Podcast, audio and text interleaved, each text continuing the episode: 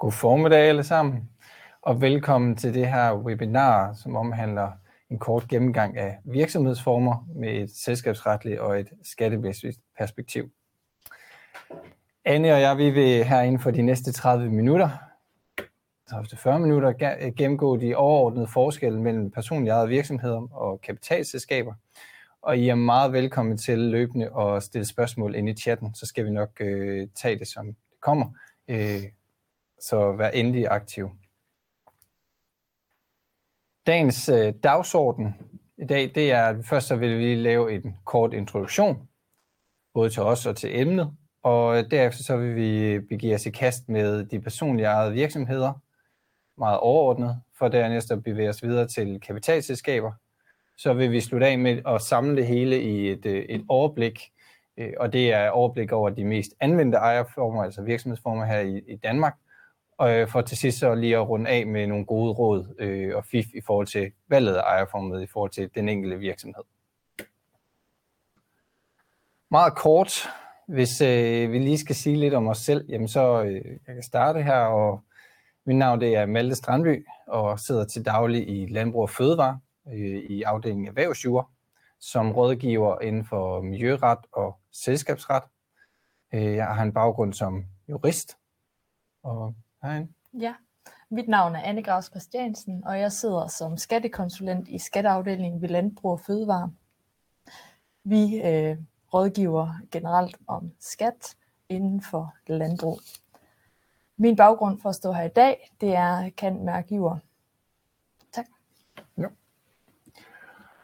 Og hvis vi skal bevæge os lidt videre i forhold til emnet, jamen, så er det, hvorfor er det vigtigt at overveje den rette virksomhedsform? Jamen det er det fordi at det er en meget god idé at vælge rigtigt egentlig fra start, øh, når du skal tage en beslutning om, hvilken ejerform du, øh, du, du vælger, fordi det er både betydning i forhold til risikoen, finansieringen, skat og, og et eventuelt salg af virksomheden øh, i fremtiden.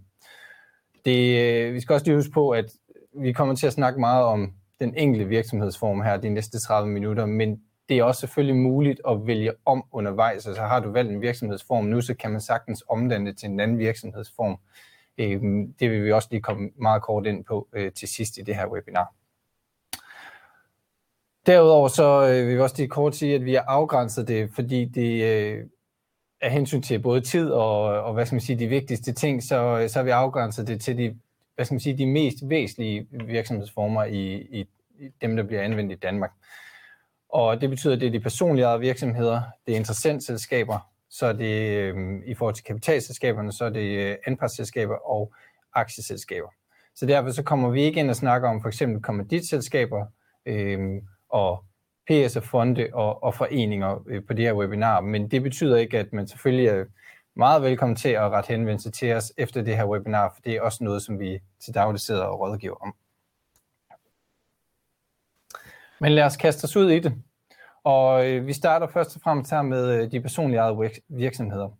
Og personlige ejede virksomheder er kendetegnet ved, at det er øh, en ejer, hvad skal man sige, ejeren og virksomheden, de er egentlig ikke adskilt fra hinanden.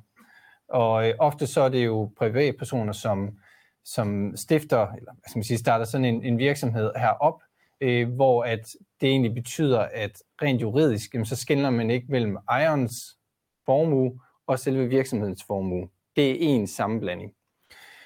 Og øh, det betyder også, at det er, hvad skal man sige, i forhold til risici, jamen, så er det den virksomhedsform, hvor at man som ejer øh, hæfter, hvad skal man sige, mest, fordi du hæfter ubegrænset. Det vil sige, at hvis virksomheden ender med at gå konkurs, jamen, så, kan man ret, så kan kreditorer gå videre og ret øh, krav mod selve ejerens private formue.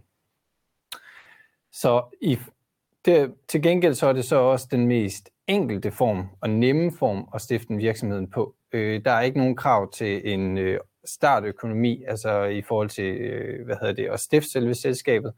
Der er heller ikke nogen formelle krav i forhold til, at der er øh, nogle lovgivningsmæssige regler, som, som skal være opfyldt. Man kan i princippet gå i gang øh, fra dag i dag, og, øh, og så få, hvad skal man sige, øh, når du først har et CVR-nummer, så kan du i princippet bare gå i gang. Derudover så er det sådan, at øh, i forhold til en personlig ejet virksomhed her, jamen så øh, det kan drives både af en ejer, altså det vil sige en personlig ejet virksomhed, som man måske tænker om det i, i den helt almindelige forstand, men derudover så kan det faktisk også drives som et interessentskab, hvor det er øh, krav, at der skal være flere ejere, øh, som, som, som driver det i fællesskab.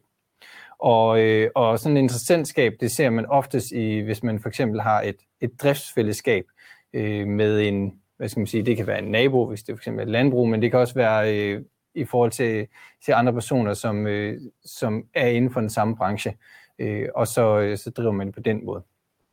I, i, hvis man driver det som en interessentskab, så er det stadigvæk også meget vigtigt at huske på, at så hæfter man også stadigvæk personligt og ubegrænset øh, i forhold til selve virksomhedens øh, økonomi og krav, der rettes dertil. Ja. Skal vi kigge på nogle af de skattemæssige overvejelser i forhold til de her personejede virksomheder? Jamen starter vi med at kigge på øh, den enkelte ejer, som har det her øh, personlige øh, virksomhed, jamen så henvender skattepligten sig til den ene ejer. Det vil altså sige, at det er den, der skal stå for at betale øh, en eventuel skat. Det sker efter øh, skattelovens almindelige regler, men her har man også en øh, mulighed for at vælge en anden beskatningsform, når man driver erhvervsmæssig virksomhed. Her kan man vælge formerne af kapitalafkastordningen eller virksomhedsordningen. De her ordninger de kan hjælpe med, at man kan udligne indkomsten øh, år for år, således at man kan regulere eventuelle skattebetalinger. Ser vi på virksomheder, øh, hvor vi har flere ejere, de her interessantskaber, jamen så øh, henvender skattepligten sig på deltagerniveau. Beskatningsformen, jamen den afhænger af, jamen hvad er det for nogle øh, deltagere, vi har i det her interessantskab. Det afhænger af, et interessantskab kan både bestå af fysiske personer, men også juridiske personer, som er selskaber. Så derfor skal man se på, jamen er det en person, øh, så kan den vælge beskatningsformerne kapitalafkastordning eller virksomhedsordning, hvis den ikke ønsker at benytte sig af de, af de almindelige øh, skatteregler. Har vi med selskabsdeltager at gøre, jamen så er det efter de skatteregler. Det, man skal være opmærksom på i forhold til de her interessantskaber, når vi ser skattemæssigt på det, jamen det er i forhold til etablering der vil anbefales, at man indgår en IS-kontrakt, så man får øh, aftalt, hvordan er ejerandelene i den her virksomhed. Det kan være efter indskudt øh, aktiver og passiver. Så øh, skal man være opmærksom på ved indtræden og udtræden. Ved indtræden øh, i en eksisterende i interessant øh, skab, jamen der vil det anses som et køb af de her øh, interessant øh, andele, og ved udtræden, jamen der vil det anses som et salg, og her skal de øh, behandles skattemæssigt herom. Ser vi lidt på de her ordninger, man som person kan vælge at beskatte sig efter, jamen ser vi først på karakteristikken for øh, virksomhedsordningen. Jamen en af de primære ting i den er, at man kan få fradrag for de erhvervsmæssige udgifter, man har i øh, i virksomheden. Så det vil altså sige, at dem kan man trække fra i den indkomst, øh, indtjening, man har i virksomheden. Det, man skal have for øje i forhold til virksomhedsordningen, det er, at der er nogle regnskabsmæssige krav herunder bogføring. De ligger så op på det her med, at man skal sondre mellem virksomhedens økonomi og øh, hvad hedder det, sin private økonomi skattemæssigt, for at man kan se, hvilke penge er det, man bruger, Forbruger man virksomhedsmidler, jamen så skal man beskattes af dem. Det der er i forhold til udligningen af indkomst, der kan man benytte sig af det, øh, man kalder opsparing af virksomhedens overskud. Det kan ske til en akonto-skat på 22 procent. Når man så vælger at øh, trække den her opsparing ud igen, jamen så vil man blive kompenseret for den allerede betalte skat på 22 procent. Der er selvfølgelig nogle betingelser for, hvorfor og hvordan man kan opspare øh, i forhold til øh, virksomhedsordningen. Det der er i forhold til, hvis man kommer ind i et resultat, der giver underskud, jamen det er, at det kan fratrækkes i ejerens øh, indkomst. Herefter kan det fratrækkes i ægtefællens indkomst, eller herefter give et underskud til fremførsel i den personlige indkomst det, man skal være opmærksom på, specielt ved øh, de skattemæssige overvejelser ved virksomhedsordning, det er det her rådighedsbeskatning. Som jeg nævnte før, så skal man ligesom have delt virksomheden og privatøkonomien op øh, i det skattemæssige henseende, således at har man nogle, virksom, nogle aktiver inde i virksomheden, som man benytter privat, jamen så kan man ifalde øh, beskatning af fri benyttelse. Herunder kan det for eksempel være øh, beskatning af fri bil. Ser vi på øh, de karakteristika, der er ved virksomhedsordningen, øh, jamen så øh, har man mulighed, eller så skal man beregne et kapitalafkast af virksomhedens aktiver, som man så kan få lov til at beskatte sig af i ens kapitalindkomst, i stedet for op i personindkomst. Det gør, at man sparer øh, arbejdsmarkedsbidrag, og man bliver kompenseret på skatten, da skattetrykket i kapitalindkomst er lavere end i den personlige indkomst. En af de fordele, der er ved kapitalafkastordningen, jamen det er, at man ikke er underlagt øh, regnskabsmæssige krav, ligesom man for eksempel var ved virksomhedsordningen. Kapitalafkastordningen den giver også mulighed for, at man kan udligne indkomst løbende i øh, sin indkomstår ved at henlægge et beløb af overskuddet til en konjunkturudligningskonto, hvor man så også betaler en forløbig af kontoskat på 22 procent. Det, man skal være opmærksom på med den her konjunkturudligningskonto, det er, at der er nogle betingelser knyttet op til, at der er nogle penge, der er låst i en øh, periode, og at de skal benyttes eller øh, hæves ud inden for 10 år. I forhold til, hvis man får skabt et underskud i øh, virksomheden, jamen så kan det fratrækkes i ejerens indkomst herefter ægtefællens indkomst, eller herefter give underskud til fremførsel. Ja, det var meget kort omkring personlige ejede virksomheder, og nu vil vi øh, gå lidt videre og snakke lidt om, om de hvad skal man sige, største karakteristika i forhold til kapitalselskaber. Og rent selskabsmæssigt, ud fra et selskabs, hvad skal man sige, retligt perspektiv, jamen så til forskel fra personlige ejede virksomheder, så når vi snakker kapitalselskaber, så er kapitalselskaber selvstændige juridiske enheder. Det betyder først og fremmest, at det selve virksomhedens formue, den nu er adskilt fra ejerens formue. Og det betyder, at i tilfælde af en konkurs eller for eksempel erstatningskrav mod det her selskab, jamen så er det kun selskabets økonomi, som der vil lide tab. Det vil altså ikke være selve ejerne bag virksomheden.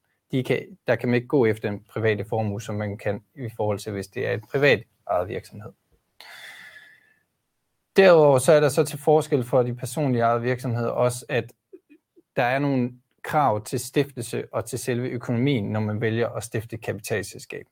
Kapitalselskaber, de mest gængse, vi har her i Danmark, det er anpartsselskaber og det er aktieselskaber. Og når vi snakker et anpartsselskab, jamen så er der et økonomisk krav i forhold til, at man skal øh, i forbindelse med stiftelsen af virksomheden betalt 40.000 kroner. Øh, og hvis vi snakker aktieselskaber, jamen så er det 400.000 kroner. Der er også en mulighed for, at man kan, man kan skyde andre værdier ind end selve, hvad skal man sige, kontante midler. Øh, men så kræver det, så er der nogle regler omkring, at så øh, kræver det en godkendelse fra en revisor. Derudover så, når vi snakker kapitalselskaber, jamen så er det et helt andet regelsæt, vi egentlig også er inde og, og skal anvende. Fordi de her kapitalselskaber, der er nogle faste krav i selskabsloven, til for eksempel stiftelse af de her virksomheder. Hvorimod, når vi snakker personligt ejede virksomheder, jamen så er der altså egentlig ikke nogen krav som sådan i forbindelse med stiftelsen. Der er egentlig blot, at den er håndteret gennem lov om øh, erhvervsdrivende virksomheder, men den stiller, det, det er en, hvad skal man sige, der er ikke nogen faste krav øh, her. Så når vi snakker kapitalselskaber, så er der meget opstillet nogle, nogle bestemte regler, og det kan fx være ud over økonomi, så skal man også øh, lave, oprette et stiftelsesdokument. Man skal have lavet nogle vedtægter for, for den her virksomhed, og vedtægterne det her, hvor der kan stå for eksempel, hvor det her, den her virksomhed den har hjemsted, øh, og den nærmere opbygning simpelthen af den her virksomhed. Og det er nogle faste krav, som man skal have opfyldt, når man stifter de her selskaber. Derudover så er det også vigtigt, at når vi snakker kapitalselskaber, så når vi har de her regler, så at, og du har den adskilte formue i forhold til ejerne bagved, men så kan man heller ikke på samme måde som personlige virksomheder blot overføre, hvad skal man sige, øh, for, formuer fra virksomheden og over til den enkelte ejer. Fordi der er nemlig lige præcis skodder, vandtætte skodder mellem ejeren og kapitalselskabet. Så det betyder, at man kan fx kun udbetale løn til ejeren, øh, hvis det er for eksempel en direktør, øh, som i almindeligvis, eller man kan gøre det via for eksempel øh, hvad hedder det, udbytte. Man kan ikke på den måde, ejeren kan ikke på den måde, som for eksempel personlige virksomheder, låne øh, eller på anden måde sådan tage af, af, den, af virksomhedens økonomi, fordi så vil det være ulovligt i forhold til de regler, der er sat i selskabsnormen.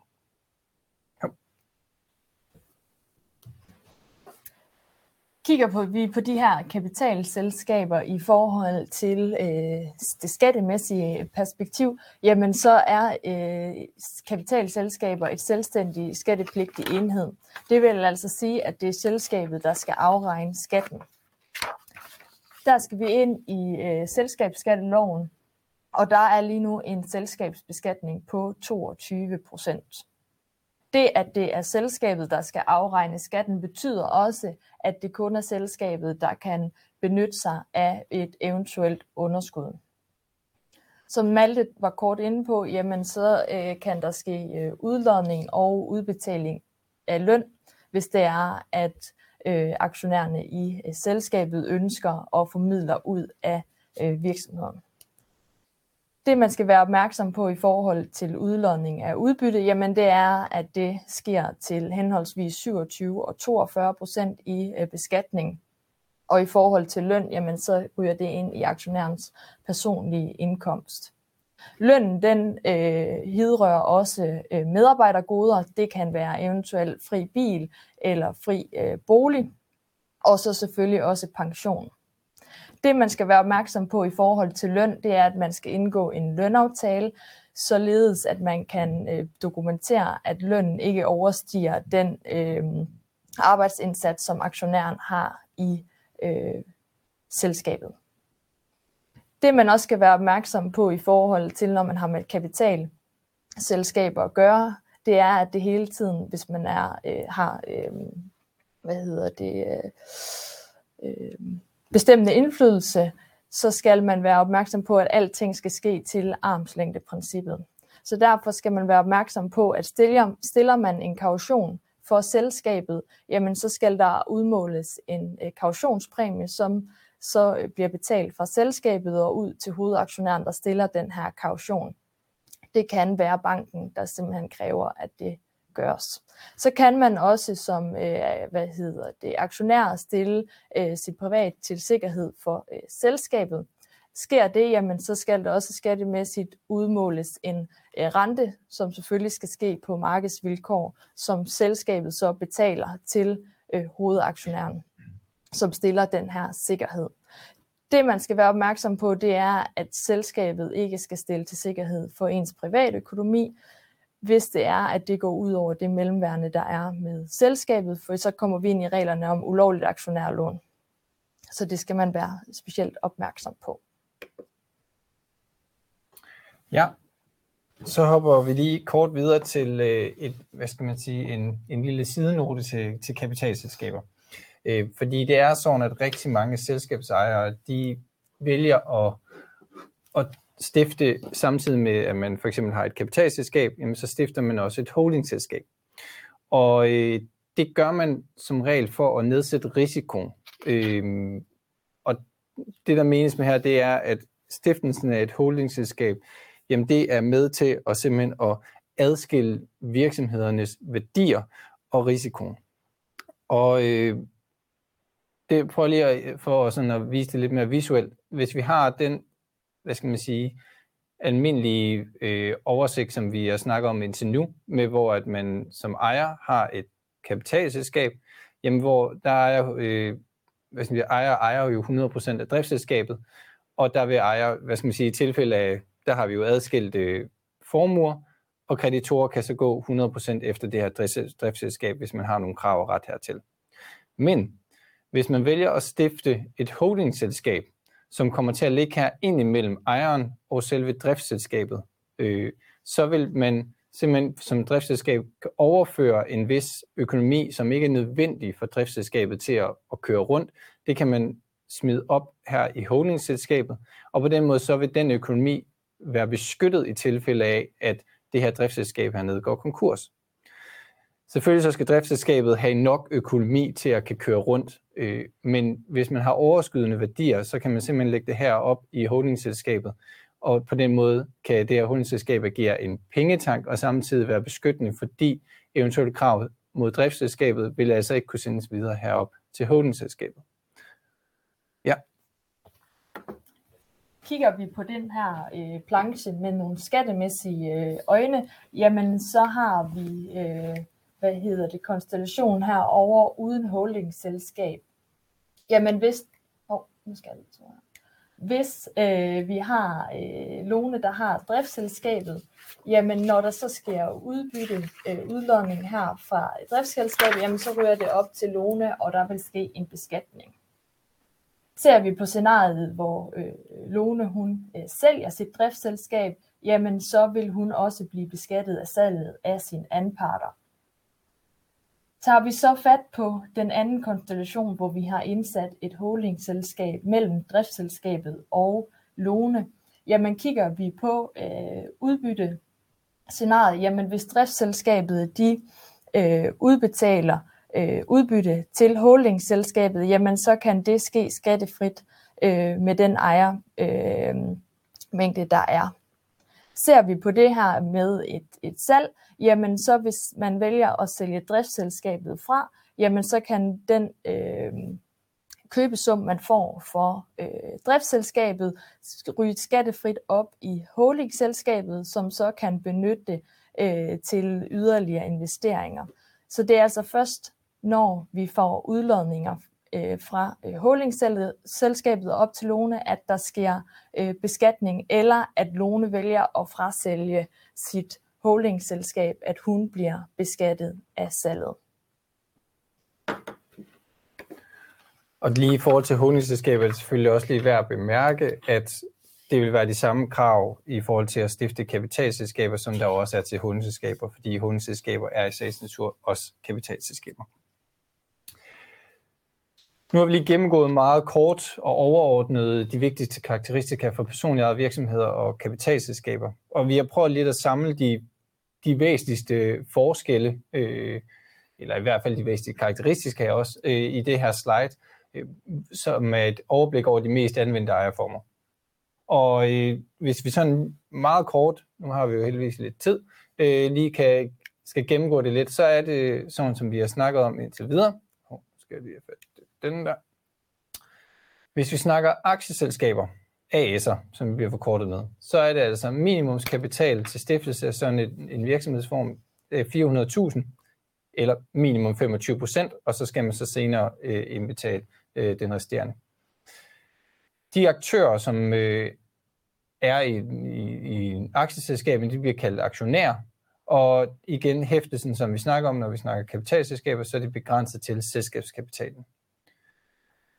Når vi snakker ledelse, og det er måske værd at bemærke især, så er det sådan, at ledelse når i personlige ejede virksomheder, det er igen, der er ikke nogen faste regler, så på den måde, så kan ejer, som sådan ofte ser vi ejer af, egentlig bare styre virksomheden. Men man kan sagtens indsætte en bestyrelse øh, eller en direktion i personlige ejede virksomheder.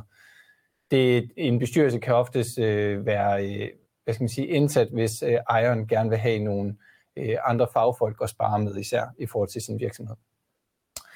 Når vi snakker kapitalselskaber og, øh, og ledelsesformer, så er det sådan, at der er nogle faste krav. Og det er, at ved aktieselskaber, der skal man have en, øh, hvad hedder det, en direktion, og så kan man vælge to forskellige måder, den her direktion den skal arbejde sammen med. Øh, og det er, at enten så har man i aktieselskabet en bestyrelse, og bestyrelsen den er på minimum tre personer, og den her bestyrelse, den, over, den varetager simpelthen virksomhedens overordnede strategiske øh, planer, og så har man så nedsat en direktion, øh, hvor at direktionen så varetager de mere dagligdags øh, drift, øh, op, driftsopgaver.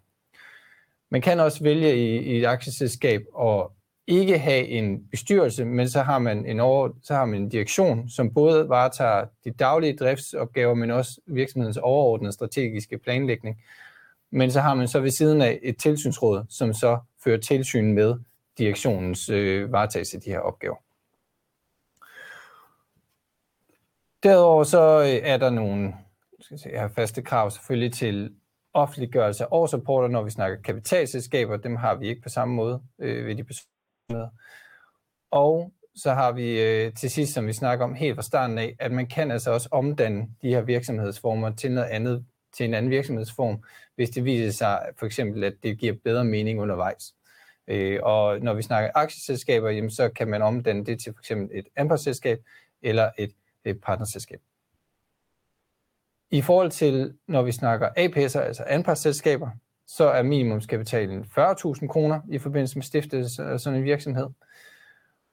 Og derudover så, når vi snakker, man kan også sagtens indbetale mere end de her 40.000, men altså, det er altså i hvert fald minimumskrav. Øhm, derudover så bliver de her selskabsdeltagere kaldt anpartshaver, og igen så har vi hæftelsen, som er begrænset til selskabskapitalen, når vi snakker ledelse i forhold til anpartsselskaber, så er der krav om, at der skal være en direktion, men så kan man selv tilvælge, om man vil have en bestyrelse eller et tilsynsråd.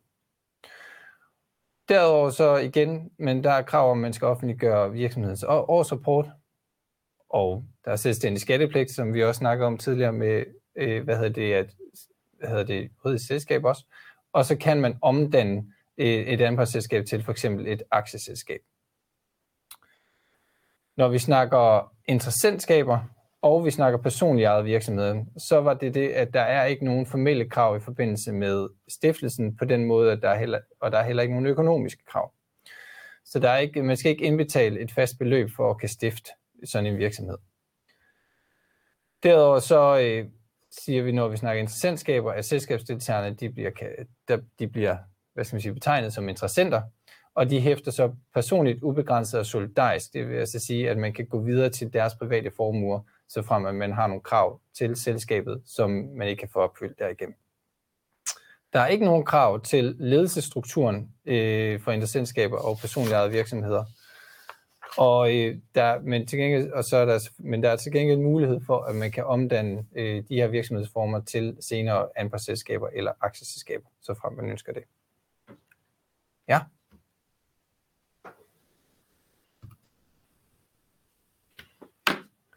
Godt. Så har vi til sidst her nogle, øh, en, hvad skal man sige, en, en kort afrunding og lige nogle gode fifs i forhold til, hvordan man så kan tænke den her viden ind i forhold til sin egen virksomhed og sin egen, øh, sit eget valg af virksomhedsform.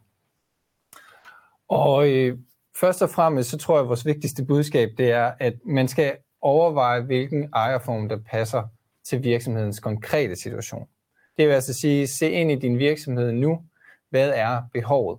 Hvad er formålet med din virksomhed? Er det, at man helst gerne vil ud og i gang med det samme, øh, og, og simpelthen, hvad skal man sige, sådan, bare komme i gang med arbejde? Fordi så skal man måske undgå at stifte et kapitalselskab, hvor der, lige, hvor der er nogle rammeregler, man skal have opfyldt, før man kan stifte selskabet. Det er også det her med, at, at kapitalen øh, spiller det ind, jamen så kan det jo, hvad skal man sige, så er det nok også vigtigt at tænke ind, om man skal på nuværende tidspunkt have en personlig virksomhed, interessentskab, eller man har kapital til at stifte et kapitalselskab. Så er det også værd at, øh, at tænke ind om, hvordan skal den her virksomhed se udad, eller se, hvad skal man sige, se ud, udad til, og agere udad til. Fordi er, er det en ejers plan, at man gerne måske på, på sigt vil, vil tiltrække investorer og kapital gennem, en, gennem eksterne investorer til den her virksomhed, jamen så er det oftest lettere for eksempel via kapitalselskaber, fordi de på den måde kan, hvad skal man sige, du viser både med kapitalselskab, at selskabet har en vis økonomisk likviditet, fordi du har der er et krav om, at du skulle have, du skal, du skal hvad skal vi, rejse noget kapital for at stifte det her selskab. Men øh, derudover så er det også en god måde på at tiltrække dem i forhold til, at mange investorer gerne vil for eksempel øh, rejse kapital ind i et selskab, øh, men måske ikke har den samme det samme ønske om at, at skal være medvirke i, i, i hvad skal man sige, dagligdagens øh, driftsopgaver. Ja. Ser vi på i forhold til, øh, hvis man har scenariet inden omkring generationsskifte, eller gerne vil forberede et, et generationsskifte, jamen så er der forskellige ting, man skal være opmærksom på i forhold til, om man er personejet øh, virksomhed, eller om man har et kapitalselskab. Generationsskifte kan selvfølgelig lade sig gøre i, øh, øh, i alle virksomhedsformer. Det foregår bare på forskellige måder. Har vi de personejede selskaber, eller personejede virksomheder, undskyld, jamen så går man ind og overdrager de aktiver og eventuelle passiver, der er i, i virksomheden, og så sker beskatningen så øh, ved øh, derværende ejere har vi generationsskifte i forhold til kapitalselskaber, jamen så skabes der specielt en fordel, hvis man gerne vil have flere øh, nye ejere ind, hvis man for eksempel har flere børn eller samarbejdspartnere, man gerne vil øh, have ind, således at man kan øh, overdrage øh, procentmæssige anvisninger. Hertil skal man selvfølgelig også i forhold til, jamen, hvordan skal øh, den foranværende generation øh, se ud øh, og have øh, det i forhold til det økonomien og den skattemæssige, og hvordan skal den nye generation have det. Og her kan man eventuelt gå ind og bruge nogle successionsregler, hvor den nye generation går ind og overtager den skat, den gamle generation skulle have afregnet. Ser vi på hele det her, jamen, så har vi gennemgået nogle forskellige skattemæssige overvejelser, som man skal gøre sig i forhold til, om man ønsker at, at drive sin virksomhed i personejet, eller om man ønsker at drive det som et kapitalselskab. Det, som jeg lige skal gøre opmærksom på, det er, at får man øh, et kapitalselskab, hvor man laver den her holdingstruktur, jamen så er man underlagt national sambeskatning, således at ens øh, holdingstruktur skal øh, beskattes sammen. Ja. Vi kan lige tage det sidste også her på sliden, inden vi går videre til, det kan se, der er tækket et spørgsmål ind. Og i forhold til virksomhedsformen, så er det også vigtigt at huske på, at altså, overveje den kapitalselskabskonstruktion, altså hvis man overvejer en kapitalselskabskonstruktion, så prioriterer den form, som der passer bedst til virksomheden i opstartsfasen, hvis det er der, du er, fordi der, du har muligheden for senere at, at, at omdanne øh, til en anden virksomhedsform. Og, og hvad skal man så tænke ind? Hvad skal man prioritere, i, hvis man snakker specifikt for kapitalselskaber? Jamen det er, hvad for en hæftelsesvillighed er det, du har øh, som ejer, og hvad er det for et kapitalbehov? Så fordi det vil omvendt være, hvad skal man sige, man signalerer meget anderledes, at man stifter et aktieselskab kontra et anpartsselskab, især i forhold til det kapital, man eventuelt skal ud og rejse, men også især i forhold til, øh, hvad hedder det, øh, Øh, Øh, hvad hedder det, øh, eller der har du, øh, hvad skal man sige, der signalerer du meget forskelligt i forhold til, hvad for en kapital du skal ud og rejse. Hæftelsesvilligheden, det er jo i forhold til igen kapitalselskabsstrukturen kontra det personlige eget. Og så til sidst, så tror jeg også, det er vigtigt at, at, at høre med, at der er muligheden, ligesom vi snakker det her med holdingstrukturen, så kan man også overveje at opdele, hvis man har for eksempel flere forskellige driftsgrene i sin virksomhed, og opdele i flere forskellige selskaber. På den måde beskytter du nemlig lige præcis de enkelte virksomheder øh, frem, øh, hvad skal man sige, over for de andre, i tilfælde af, at der er et af selskaberne, måske skulle gå konkurs, at der bliver rettet erstatningskrav mod dem. Og så kan jeg se, der er øh, tækket et spørgsmål ind chatten. Der bliver spurgt ind til, om der kan udbetales løn fra et selskab, som er en pengetank. Og jeg, jeg tænker, det er, det er forstået i forhold til holdingselskab, øh, hvis den agerer som pengetank. Og i hvert fald selskabsretligt, så kan jeg lige starte med at sige, at det er jo sådan, at ved kapitalselskaber, så nævner vi, at der er en fast, hvad skal man sige, der er nogle krav til ledelsesstrukturen. Så man kan sige, selve direktionen og den eventuelle bestyrelse, tilsynsråd, der nu er ansat i holdingselskabet, jamen de vil jo være et lønningsforhold, så dem kan du udbetale løn til. Men, det, men du skal, hvad skal man, sige, man skal være ansat i, holding, i holdingselskabet, for at det er pengetanken, der udbetaler løn den vej igennem. Ja, der skal være et ansættelsesforhold i forhold til, at man bliver honoreret rimeligt, øh, som vi var inde på tidligere. Mm. Ja. Jeg skal se, om der, imens vi lige holder øje, om der øh, kommer andre spørgsmål ind, øh, Anne, så vil jeg da også godt lige høre dig om, øh, hvad hvis selskabet det hvad hedder det, hvornår skal man egentlig betale 27% og 42 af, øh, af sin aktieindkomst?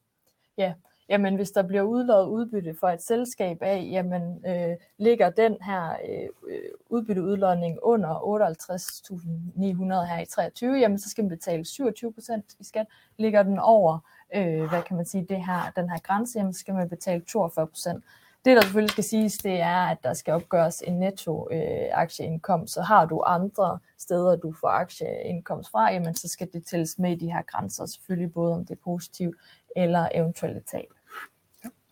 Okay. Ja. Hvad så, Malte, hvordan får kapitalejerne medbestemmelse over virksomheden? Jamen, det har de jo igennem det generalforsamling. Generalforsamlingen, der, der er nogle krav til, at når man har et øh, kapitalselskab, jamen så skal der afholdes øh, generalforsamling. Det er et fast krav gennem selskabsloven. Og på øh, generalforsamlingen, foruden at der er nogle faste krav til, hvordan man indkalder til det, hvordan det skal afholdes, hvad der skal drøftes af emner på det, jamen øh, så, øh, så, og det skal også, hvad skal man sige, de skal indkaldes, så det bliver afholdt til, i tilstrækkelig tid til, at man kan, øh, hvad hedder det, aflægge årsrapportet godkendt osv., jamen så, øh, så er det på selve generalforsamlingen, alle de her kapitalejere, de har mulighed for at at komme med, hvad skal man sige, deres medbestemmelsesret. Det er også der, de kan stemme.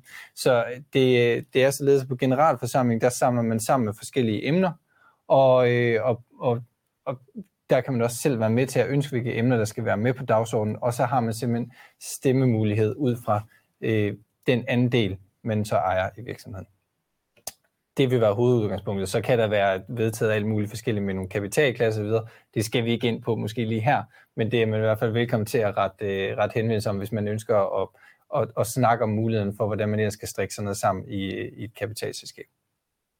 Ja.